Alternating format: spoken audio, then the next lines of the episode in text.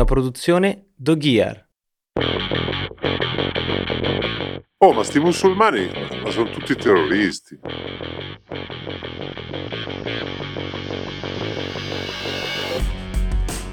Sono Francesca Michelin e questo è Maschiacci.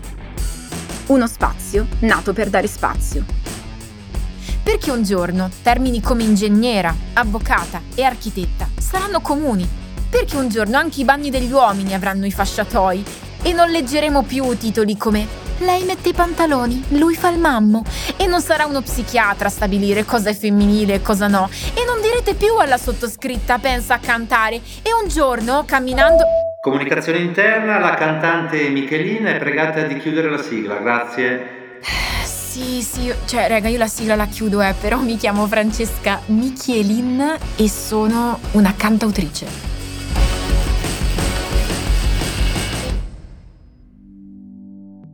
Laureata con lode in relazioni internazionali, è attivista transfemminista, esperta di geopolitica e diritti umani, ma anche di sicurezza e protezione dei dati. Dice di sé, Credo nella necessità di una cultura accessibile a tutti, motivo per il quale cerco di divulgare informazioni come meglio posso.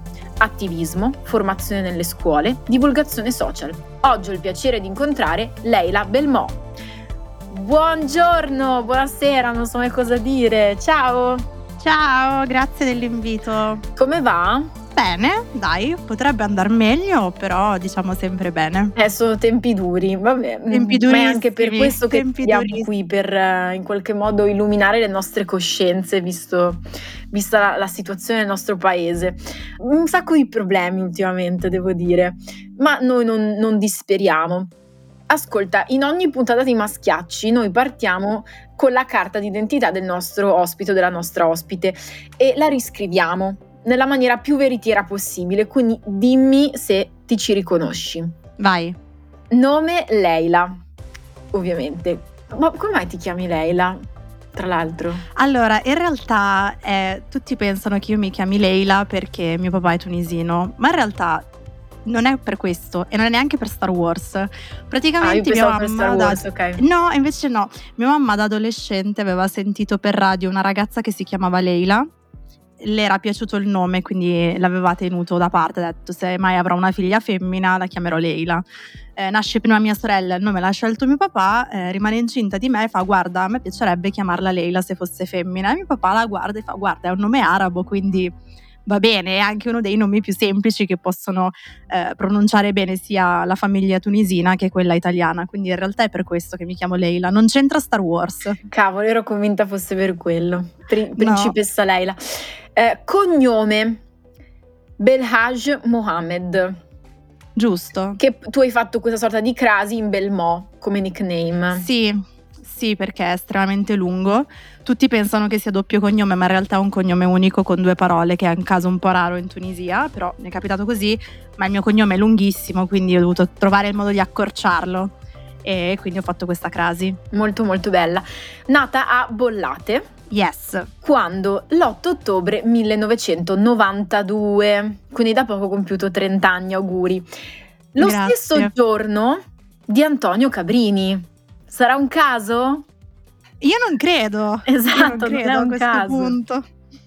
E lo stesso anno in cui, perché il 2 dicembre 1992 succede questo, l'ingegnere inglese Neil Pepworth, spero di averlo pronunciato corretto, invia al cellulare di un collega il primo messaggio della storia, ovvero il primo passo verso una comunicazione e un'informazione libera e accessibile a tutti. Sarà un caso? Anche questo sarà un caso? Io non credo queste coincidenze. Noi del team Maschiacci pensiamo che mm, le coincidenze non esistano, sia tutto già scritto nel nostro destino, anche se tu mi avevi detto una cosa bellissima sul destino. Ti chiedo di condividerla con i nostri ascoltatori e le nostre ascoltatrici. Sì, che nella cultura arabo-islamica il destino si dice mektub, che vuol dire letteralmente così è scritto, perché appunto a livello filosofico il destino è scritto, ma nel nostro destino è scritto che noi possiamo cambiarlo. E quindi è questa visione del destino che ha anche del libero arbitrio e ehm, sì, ok, le stelle, gli astri, eccetera, però sta anche a te poterlo cambiare.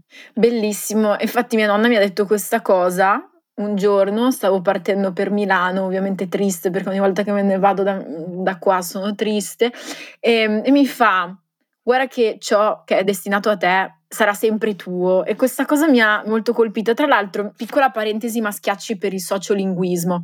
Ci hanno insegnato che è alea iacta est, cioè il dado è tratto. In realtà la reale traduzione era alea iacta esto, quindi che sia tratto il dado. Quindi un po' questo, cioè il destino, ok, è scritto, però in realtà dipende anche molto da quello che fai tu. Quindi, Assolutamente. Quindi, raga, non dite che siamo spacciati anche alla Juve, non siete spacciati, raga, potete riscrivere le vostre. No, esatto, ripigliatevi, vi prego, che già è un autunno difficile, abbiamo bisogno di una gioia. Una. Una. Continuiamo con la carta d'identità. Segno zodiacale, bilancia, ascendente, podcaster, perché ricordiamo che anche tu un podcast. Vero, vero. Che si chiama? Che si chiama Matassa, ma in realtà ne sto facendo altri, io collaboro anche con altri podcast di altre testate, quindi mi sentite in cuffia spesso. Frase ricorrente, ne abbiamo più di una. Un attimo, non semplifichiamo, non è andata esattamente così. Altra frase ricorrente, le basi, le basi proprio. Altra frase, come mi manca il mare. E quarta frase, secondo me la più bella, io piena oggi, rasa proprio. Questa cosa di piena rasa io piena non la conoscevo, ma eh, sì. cos'è una cosa milanese? Non, non so, eh di sì, bollate. È presente... no, è che tipo il vaso quando è completamente stracolmo è raso. Ah, Quindi ok, in quel senso piena rasa, cioè eh, sono arrivata al limite. La, la, famosa, che se arriva la famosa goccia, aiuto. Esatto, esattamente. Incubo ricorrente, finale di Champions. Madonna. Stai esultando per la vittoria della Juve, poi ti svegli. Amo noi, totale. Ma infatti, guarda, io ormai preferisco uscire prima perché non ce la faccio più a vedere finali perse. È diventata una sofferenza lunghissima. Allora, facciamo le persone serie, non che non lo siamo state finora, però insomma entriamo nel vivo della nostra chiacchierata e mh, parto proprio a gamba tesa. L'Italia è un paese islamofobo. Punto. Che ci piaccia o meno ammetterlo, proprio la xenofobia, cioè la paura del diverso, permea ancora tantissimo la nostra cultura, nonostante le generazioni siano ampiamente andate avanti. Appena vediamo una persona che ha proprio di base un colore della pelle che non è come il nostro, tendiamo a fidarci meno. Ma la cosa che a me ha sempre molto colpito è che se la persona è di fede islamica o appartiene alla zona nordafricana, peggio che tempesta, rispetto magari ad afrodiscendenti di altre zone del continente africano, ma anche altre persone in generale. Cioè, per esempio, oggi ero in treno con una persona che aveva un colore diverso dal mio di pelle. Vedo che le persone erano un po' tese. A un certo punto inizia a parlare portoghese. Io, siccome so il portoghese, inizio a chiacchierare con lui e scopro che è di Capoverde. Questa cosa che era di Capoverde è come se avesse un attimo rasserenato tutti. Se avesse detto guarda io arrivo dalla Tunisia, arrivo dall'Algeria, arrivo dal Marocco, boh, partiva già un po' di ansietta. Cioè è una cosa assurda. Ti va di spiegarci perché secondo te? Sì, è estremamente complesso. Um, L'Italia è un paese xenofobo. L'Italia non ha fatto i conti con la sua storia fascista e razzista. L'Italia ha semplicemente eh, spostato il soggetto, ok? Eh, prima era chiaramente l'antisemitismo, poi c'è stato il periodo dell'antimeridionalismo, poi è iniziato con gli albanesi negli anni 90 perché era il primo flusso migratorio, poi siamo diventati appunto noi nordafricani e musulmani, ma poi qui facciamo una distinzione dopo, e poi chiaramente dopo il 2010-11 con l'aumento degli sbarchi verso le persone nere. Quindi il concetto è che l'Italia di base è un paese razzista, di base non ha affrontato il suo razzismo, non ha fatto i conti con la sua storia, basti pensare che noi non studiamo la storia coloniale italiana come andrebbe studiata. Sui nostri libri di storia c'è scritto soltanto che noi abbiamo fatto la campagna di Etiopia, che abbiamo conquistato l'Eritrea e la Somalia, la guerra di Libia, ma non raccontiamo che cosa è stato il colonialismo italiano. Noi abbiamo ancora una cultura estremamente coloniale e questo è alla base del razzismo generico che c'è appunto in giro nel paese. Ogni periodo storico poi viene caratterizzato per un target e negli ultimi vent'anni noi siamo uno di quei target. È inevitabile però che c'è una percezione differente quando si parla di nordafricani e o persone di religione musulmana. C'è proprio una prospettiva diversa. L'islamofobia in questo paese, ma in generale in Europa, è trasversale a tutte le correnti politiche tutte le persone che si definiscono più progressiste comunque hanno dei bias, quindi dei pregiudizi nei confronti delle persone di religione musulmana, se poi parliamo delle donne, peggio che andare di notte, perché lì è proprio la missione di salvare queste povere donne oppresse dalla loro fede, dalla loro cultura, dai loro uomini, eccetera. E tutto chiaramente nasce con l'11 settembre, cioè prima dell'11 settembre c'era una visione molto stereotipata e quasi macchietta no? Sì. Eh, dell'arabo, quello col turbante, con il cammello, con il petrolio. Sì, infatti volevo proprio chiederti anche come l'11 settembre del 2001, ma in realtà anche, se posso Mhm. permettermi, anche i più recenti Certo. fatti del Bataclan abbiano proprio cambiato la prospettiva nei confronti delle persone di fede islamica e quanto anche la narrazione dei media, dei media ha alimentato tutto questo. Tantissimo. Eh, come ti dicevo prima dell'11 settembre, la visione era tipo Caravan Petrol, no? Quanto sei bella cavallo a stu gammel. No, perché è quello, no? La percezione dell'arabo Caruso. col turbante. Eh sì, che è esattamente quello. O Sarracino. Io farò tanti riferimenti alla cultura partenopea perché per metà sono partenopea e io mi ricordo mio nonno che ogni tanto se ne usciva con queste cose che dicevo nonno no, eh, non è il massimo, no? E, Sì.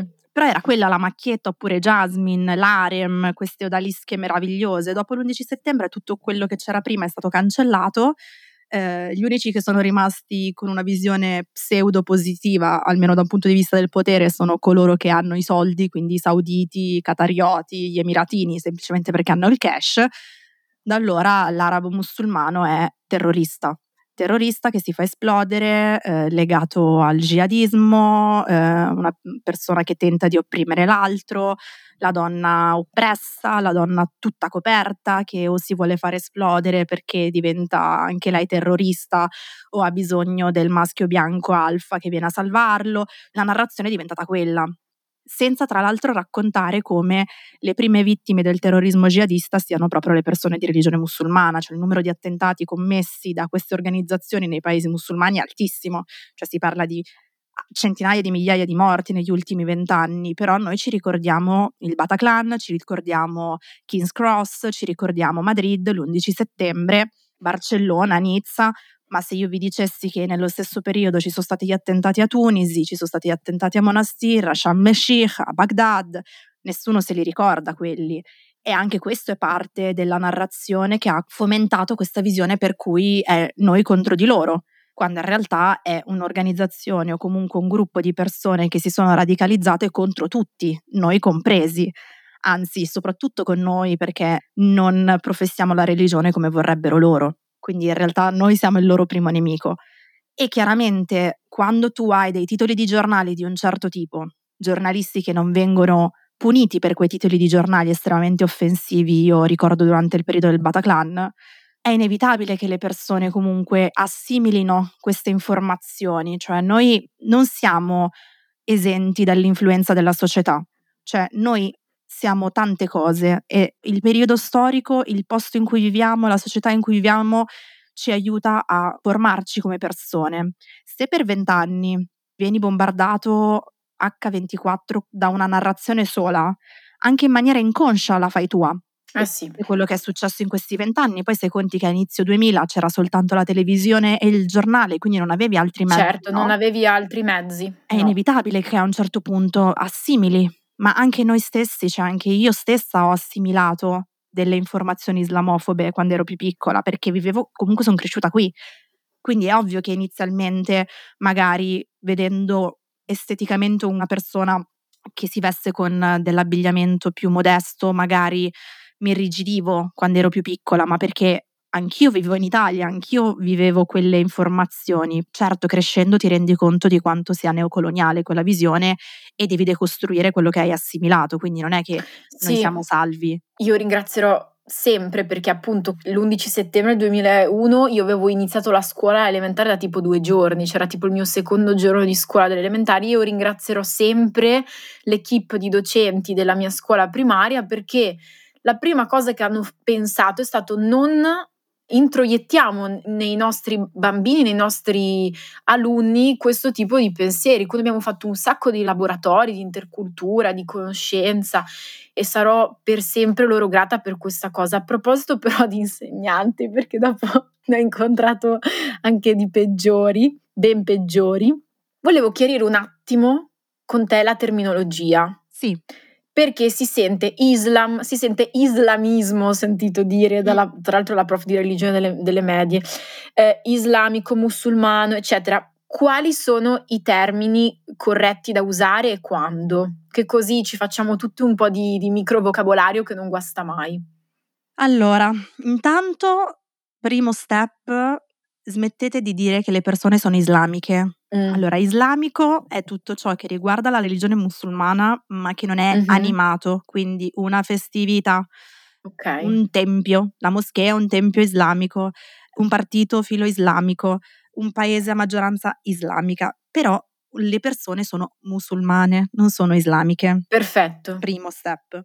L'islamismo è l'Islam fondamentalmente, il problema è islamista, come tutto ciò Mhm. che ormai mh, ha preso il suffisso sta, è- Mhm. ha preso un'accezione negativa, cioè prima Certo. l'islamista era colui che studiava l'Islam, come dire il latinista, eccetera, Mhm. negli ultimi anni è diventato il termine collegato ai fondamentalisti islamici, quindi l'islamista è colui che si è radicalizzato. Però, primo step, religione Islam, persone musulmane non islamiche Mhm. e islamista oggi come oggi è legato appunto a colui che si è radicalizzato. Sì, certo, quindi la questione anche dell'estremismo. Esatto. Giusto, ok, allora grazie. Allora prendiamoci un attimo un momento per fare un gioco che Oddio. sottopongo a tutti gli ospiti, a tutte le ospiti maschiacci, che è le cose che abbiamo in comune.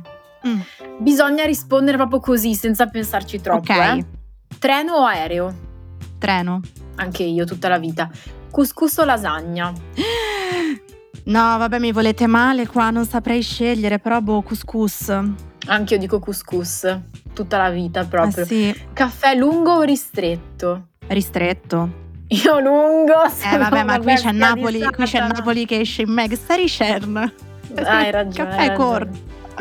Eh, lo so, lo so. Ehm, ma sai che pensavo prima? Che tipo, io quando vado in giro per l'Italia Sì. e vado a prendermi tipo il pane al supermercato o dal panificio c'è scritto Rosetta, la Rosetta. Ma per me è il Kaiser. Credo che Rosetta, tra l'altro, sia milanese. Non voglio dire una fesseria, ma, Ma, no, ma dappertutto è Rosetta, ma io dico Kaiser perché da noi c'era il Billa e il Billa che è proprio austriaco aveva il Kaiser e per me è il Kaiser, punto. Comunque, eh, cioccolato fondente o al latte? Fondente. Anche io. Ma sapete che ho scoperto, rega, che il cioccolato fondente è uno degli alimenti che emette più CO2 dopo la carne rossa, cioè carne rossa e poi cioccolato No. fondente, raga. Sì, sì. Quindi pay attention. Meno male che ne mangio poco. Io non mangio praticamente più. Eh, cane o gatto? Cane, Anche io. Rimpianto o rimorso? rimpianto. Io rimorso. No, perché questo sono proprio io, cioè eh, io sono... tu donna bilancia, eh, anche mio sì, padre sì. si comporta così. Mio padre è nato il 7 ottobre, quindi il giorno prima di te. Eh, è più stressante la coda in autostrada o un nuovo gruppo WhatsApp? Nuovo gruppo WhatsApp. Ma anche a me, madonna, ma cosa li create a fare? Ehm, ti piace di più fare o ricevere regali? Fare. Anche a me, e fare i pacchetti, soprattutto con tutti i fiocchettini. Sì, infatti è la cose. cosa più bella del Natale per quel che mi riguarda. Infatti. È peggio sentirsi dire ti vedo più come un'amica o mi presenti la tua amica? Mi presenti la tua amica. Ma anche io, anche io, ma si può. A me è successo alle superiori dopo questo momento di Greve. capi- eh, gre- cioè eravamo lì che proprio si capiva che saremmo usciti prima o poi a berci uno spritz e mi ricordo che però alla fine lui mi ha detto mi presenti quella in classe tua No. che sta sempre insieme a te ho detto ah vabbè guarda No, no, no, no. Meglio la malissimo. friendzone, sincero. vero Sì, sì. sì infatti ehm, incontro al buio o pizzata di classe sono due incubi. No, No, però ti dirò la pizza di pizzata classe, almeno mangi la pizza. infatti. No, ma poi devo dire che adesso a distanza di tot, vabbè, tanto abbiamo detto prima quanti anni ho, eh, dieci- più di dieci anni dalla maturità mi fa anche piacere rifare le pizzate di classe con le mie compagne. Incontro al buio? Sì. No, raga.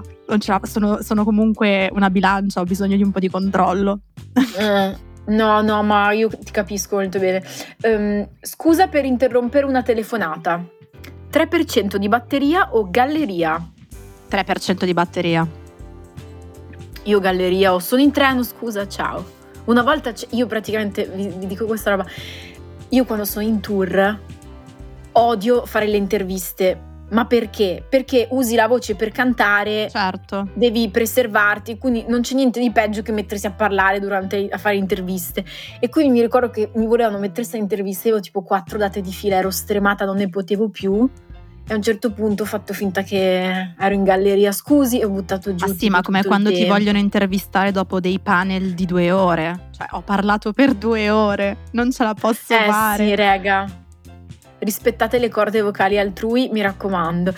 Ehm, è peggio la domenica sera o lunedì mattina? Lunedì mattina. Mm, io sono indecisa, mi sa domenica sera, te lo giuro, mi viene una malinconia che ciao. Eh, verità sempre o bugie bianche quando serve? No, verità sempre. Forever. Vabbè, io non ho, ancora capito. Vedi il fidanzato di una tua amica con un'altra, omertà o dura realtà? No, dura realtà sempre. Cioè, ti ho detto che voglio la verità, figurati se vado. Cioè, Eh, no, no. Io non so, io so un sacco di cose che non ho mai detto a nessuno. Vabbè, allora pass- torniamo alle cose. No, meglio così alle cose importanti. all'ascolto sappia che non deve fare fesserie davanti a me perché sì, io vedo, non vedo, non sento, non parlo finché non ci sono queste situazioni grevi. Cioè, io più che Mm. andare dalla mia amica temeno direttamente io probabilmente, conoscendomi. Mm. Scherzo, eh, polizia. No, beh, interess- non, non no, beh, interessante. Però, No, vabbè, figurati, è un'iperbole. esatto. Ehm, allora, torniamo a noi. Prima hai giustamente menzionato in qualche modo la questione di come le donne si vestono e di questo tentativo di liberazione, no? Quella, quella donna mette il velo, quindi è sicuramente una donna oppressa e va liberata. Sempre sta wave occidentale che non- colonialista che non ci si riesce a scrollare di dosso. Allora, quindi volevo proprio chiederti, possiamo fare un po' di chiarezza sulla questione velo? Mhm. partendo anche dall'elenco delle tipologie di velo esistenti, perché non tutti i veli sono uguali e spesso si fa un po' di casino. Questo è il primo step, infatti aneddoto sull'anno scorso, dopo Sì. che c'è stata la presa di Kabul da parte dei talebani, c'è stato un artista che a Milano per solidarietà nei confronti delle donne afghane, che anche qui secondo me eh, c'è un problema, Sì. ce ne sono tanti, vabbè fondamentalmente crocifigge una donna con l'hijab, quindi con il velo classico, e la mascherina e doveva essere in, in supporto alle donne afghane, a stragrande maggioranza musulmana, quindi già che usi la croce c'è qualcosa che non va, ma soprattutto che da quel momento erano obbligate a portare il burqa, non il velo. Quindi cosa mi Mhm. metti? No? Quindi inizia partiamo da questo. L'hijab è il velo che vedete più spesso, cioè quando per strada vedete delle donne che hanno un abbigliamento normale ma semplicemente i capelli coperti, quello è l'hijab. Mhm. Poi- Ok, jab, velo, velo diciamo più, più esatto, comune. il velo più comune. Quello afghano è il burqa, quindi questa sorta di mh, lenzuolo con una retina Sì. Che non si vedono neanche gli occhi, principalmente blu, e non ha nulla a che vedere con la religione, ma in realtà è una roba proprio culturale che proviene da quelle zone dell'Afghanistan e anzi addirittura all'inizio del Novecento lo dovevano indossare soltanto le donne della famiglia reale perché c'era la monarchia per evitare che venissero guardate da- dai comuni mortali. Sì, sottolineiamo una cosa importante che hai detto, non, non c'entra con la religione, è una cosa culturale, perché dopo Sì. la gente dice come, come si dice alla mia parte, si tende a fare smissiotto e invece non Sì. bisogna. Sì, sì, no, il sovrapporre le burqa non ha nulla a che vedere con la religione, è proprio un indumento culturale, ma in realtà in tantissimi paesi dell'area del sud-ovest asiatico, del Nord Africa o anche semplicemente della zona del Sahel, quindi la zona del Sahara, eh, raga, si è sotto il sole cocente, è abbastanza normale andare in giro coperti. No, così non Certo. volevo dirvelo, ma anche i Tuareg, uomini, si coprono la- Sì, completamente per certo. quello. Poi c'è il niqab, che invece è quello tutto nero mh, che si vedono gli occhi. Quindi ci sono varie Mhm. tipologie, però fondamentalmente vedi soltanto gli occhi, è quello principalmente utilizzato in Arabia Saudita, Sì. è quello delle donne di Daesh, eh, detto anche ISIS, che spesso no, veniva fatto vedere in televisione.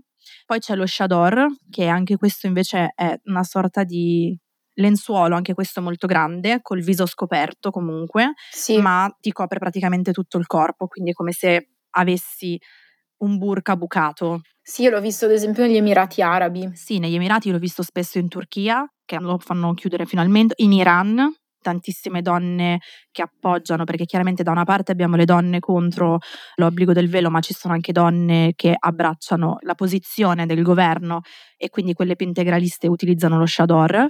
Quindi queste sono fondamentalmente le quattro tipologie di velo. In Italia principalmente, se vedete delle donne col velo, hanno l'hijab, molto tranquillo, cioè Sì, sì, sono quelle. La grazie. questione dell'abbigliamento, dell'essere coperta o scoperta, coperta oppressa, scoperta libera, a me verrebbe da dire solo una cosa.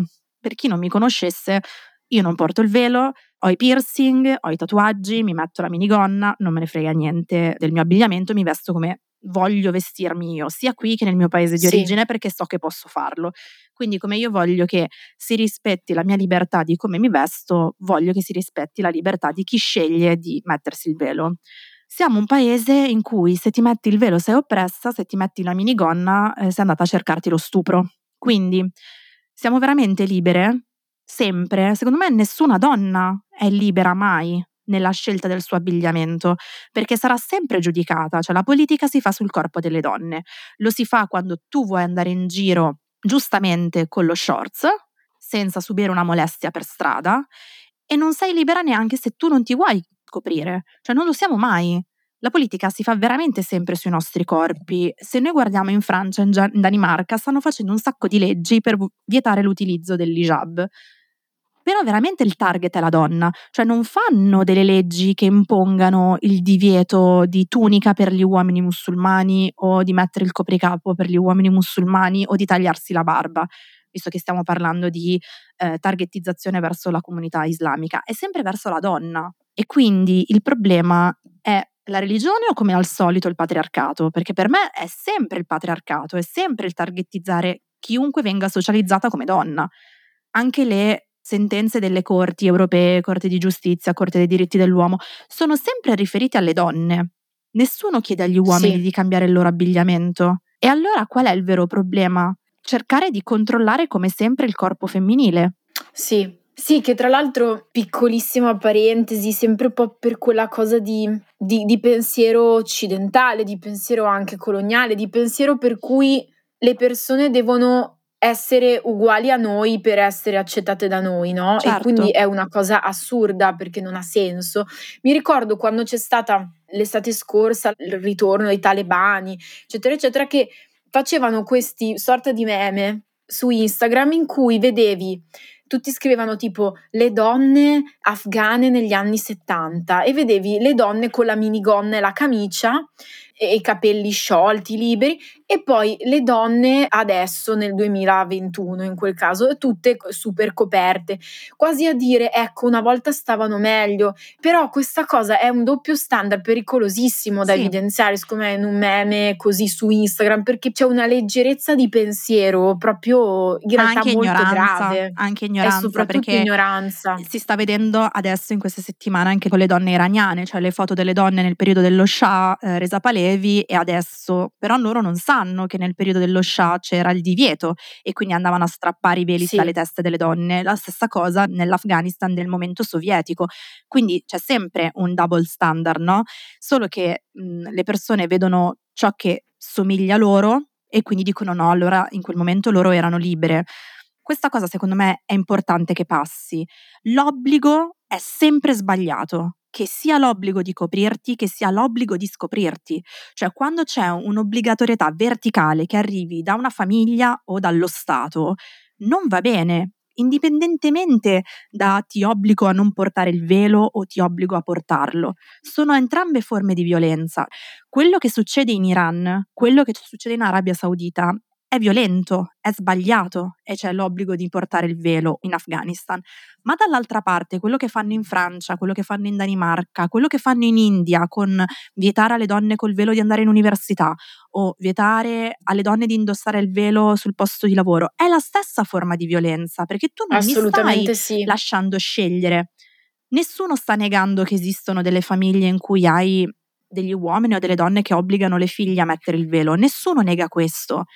Tu però non puoi per una persona negare ad altre cento la possibilità di scegliere. È questo il problema, è questo il punto e anche la manifestazione delle donne iraniane che va ben oltre la questione del velo in sé, perché è una manifestazione contro il regime, contro la crisi sociale, sotto tanti punti di vista, contro l'oppressione per la loro libertà. Se parli con loro non ti diranno che il problema è il velo, ma l'obbligatorietà, la polizia morale. Assolutamente sì. No? E l'anno scorso, oltre a quelle foto che dicevi tu, altra cosa terribile mm, per cui io avevo preso posizione era mettere una foto di se stessa in bikini e di fianco la donna con il burka. Beh, quella è di una violenza. Quella è di una violenza incredibile, ma soprattutto e di un'ignoranza. A parte l'ignoranza, due stai facendo tua una lotta che non è tua, ma non nel Tra modo l'altro. giusto, perché se io voglio sostenere la lotta delle libertà delle donne iraniane o afghane, io faccio da cassa di risonanza, non divento Sì, non la soggetto. conformi a un tuo modo di vivere. Ma soprattutto sennò- non divento io il soggetto, cioè anche la questione del tagliarsi i capelli. Sì, eh. No, cioè dal mio punto di vista, e non solo perché ho letto No, di ti stai rendendo tantissime protagonista alla Esatto, fine. Tu... io ho letto tantissime attiviste iraniane che dicono fate passare la nostra voce, raccontate quello che sta succedendo. Tagliarsi i capelli in Iran ha un senso in Iran. Tu che ti tagli la doppia punta in Europa non, non- non serve a niente, ti stai rendendo protagonista di una cosa in cui tu non sei protagonista, stai No. annullando delle voci. E anche qui Sì. è super neocoloniale, fardello dell'uomo bianco che devo, mio Dio, liberare le nostre sorelle perché sono oppresse. Io però questa lotta incredibile per le nostre vicine di casa quando subiscono violenza di altro tipo non la vedo. Cioè, è, sempre quello il punto, cioè lo specchietto per l'allodole per cui noi crediamo di essere meglio, di essere in una condizione migliore, ma il padre che ti obbliga a metterti il velo non è diverso dal fidanzato che non ti fa uscire di casa perché hai la minigonna per uscire con le amiche, è la stessa cosa Certo. Raccontiamole come se fossero la stessa cosa, così iniziamo a capire che il concetto non c'entra niente nella religione, cioè nella religione non c'è Non è il l'obbligatorio. vero, non è la no. religione, ma è rivendicare una libertà e la libertà di scegliere cosa fare del proprio corpo e come anche manifestarlo. Ascolta, noi chiudiamo sempre la puntata di Maschiacci con un gioco. Vai, prima della grande domanda portante di tutta la puntata. Quello che abbiamo scelto per te, perché noi facciamo la settimana enigmatica, facciamo un sacco di cose, però abbiamo nel tuo caso preferito fare un quiz. Abbiamo detto che nella tua carta d'identità tu sei nata nel 92, lo Mm. stesso anno in cui l'ingegnere inglese Pepworth invia al cellulare di un collega il primo messaggio della storia, ok? Secondo te, cosa c'era scritto in questo primo messaggio mondiale? Opzione A, Mm. è nata Leila. Opzione B, se non mandi questo messaggio a sette persone, la sfortuna si abbatterà su di te. C, Merry Christmas. Guarda, quasi sicuramente sarà l'opzione C, ma l'idea che potesse essere una prima catena di Sant'Antonio via sms eh, mi, mi- stuzzica l'appetito. Pensa che figata, cioè prova a immaginare se fosse veramente Sì, sì, sì. che hit Eh, invece è Merry Christmas comunque, Eh. raga, così lo sapete. banale. Ti ringrazio tantissimo per essere stata con noi e chiudo questa puntata facendoti la domanda più importante di tutte. Oddio, Tu vai. per cosa lotti oggi? per riuscire a svegliarmi un giorno, almeno un giorno, senza essere piena rasa. Ma in queste giornate devo dire che è molto difficile. E ti dirò di più, non so quando andrà in onda la puntata, ma visto che è oggi che stiamo registrando, è il 15 ottobre, sto per andare in piazza per eh, la richiesta di bloccare il rinnovo del memorandum Libia-Italia per evitare che si finanzi ancora la Guardia Costiera e si continui a portare avanti questa catena di morte in Nord Africa e in tutta l'Africa. Guarda, grazie di cuore, è stata una puntata bellissima perché a parte che ho imparato io in primis, Francesca, un sacco di cose, ma vorrei dire questa cosa perché come tutte le persone occidentali sono nata in una condizione di privilegio di cui spesso non ho dato peso, invece è un privilegio che esiste c'è. E quando ero piccola dicevo sempre questa frase credendomi un intellettuale, dicevo il maschilismo finirà quando le donne si toglieranno il velo e invece non è questo ed è una cosa che vi invito a bisogna rifletterci, raga, non è questa la fine del maschilismo, non è questa la fine dell'oppressione, ma l'oppressione finirà, il maschilismo finirà quando le donne avranno le stesse opportunità degli uomini e potranno rivendicare la libertà proprio di essere e fare come preferiscono. Quindi questa cosa, raga, stampiamocela nel cervello. Sì. Grazie Leila. Grazie a te Franci. A prestissimo, forza Juve fino alla fine. Sempre, non molliamo mai noi su questo. Per questa puntata di Maschiacci ho chiesto anche il prezioso contributo di Eia che trovate su Instagram con il nome Milan Pyramid, che è un'attivista e fashion creative milanese che ci racconterà un po' della sua esperienza nel mondo della moda. Ciao Francesca, ciao a tutti, grazie mille per avermi invitata a far parte del podcast, sono davvero onoratissima. Io sono nata in Egitto, ma a tre mesi sono venuta in Italia dove i miei genitori vivevano già dagli anni Ottanta e quindi da allora sono cresciuta a Milano. Il mio percorso sui social nasce per voler rompere quei pregiudizi, quegli stereotipi che esistono nella società italiana riguardanti il velo, riguardanti le ragazze musulmane e riguardanti quei luoghi comuni sull'Islam. Infatti io e Leila ci ritroviamo spesso a conversare su queste cose e concordo con lei su tutte le argomentazioni che avete portato avanti durante questa puntata, tranne magari che forse io preferisco il caffè macchiato rispetto a quello lungo o quello ristretto. Vi ammetto questa cosa. Diciamo che il mio lavoro di divulgazione e sensibilizzazione nasce proprio da un mio bisogno personale in primis, essendo io proprio una ragazza musulmana che indossa il velo in Occidente, nel paese dove sono cresciuta e che chiamo casa perché per me l'Italia è la mia casa. Questo lavoro, questa attività sui social non lo faccio solo attraverso appunto l'attivismo, ma anche tramite quella che è la mia immagine, perché penso che il mio lavoro nella moda oggi possa comunicare tantissimo attraverso la mia immagine.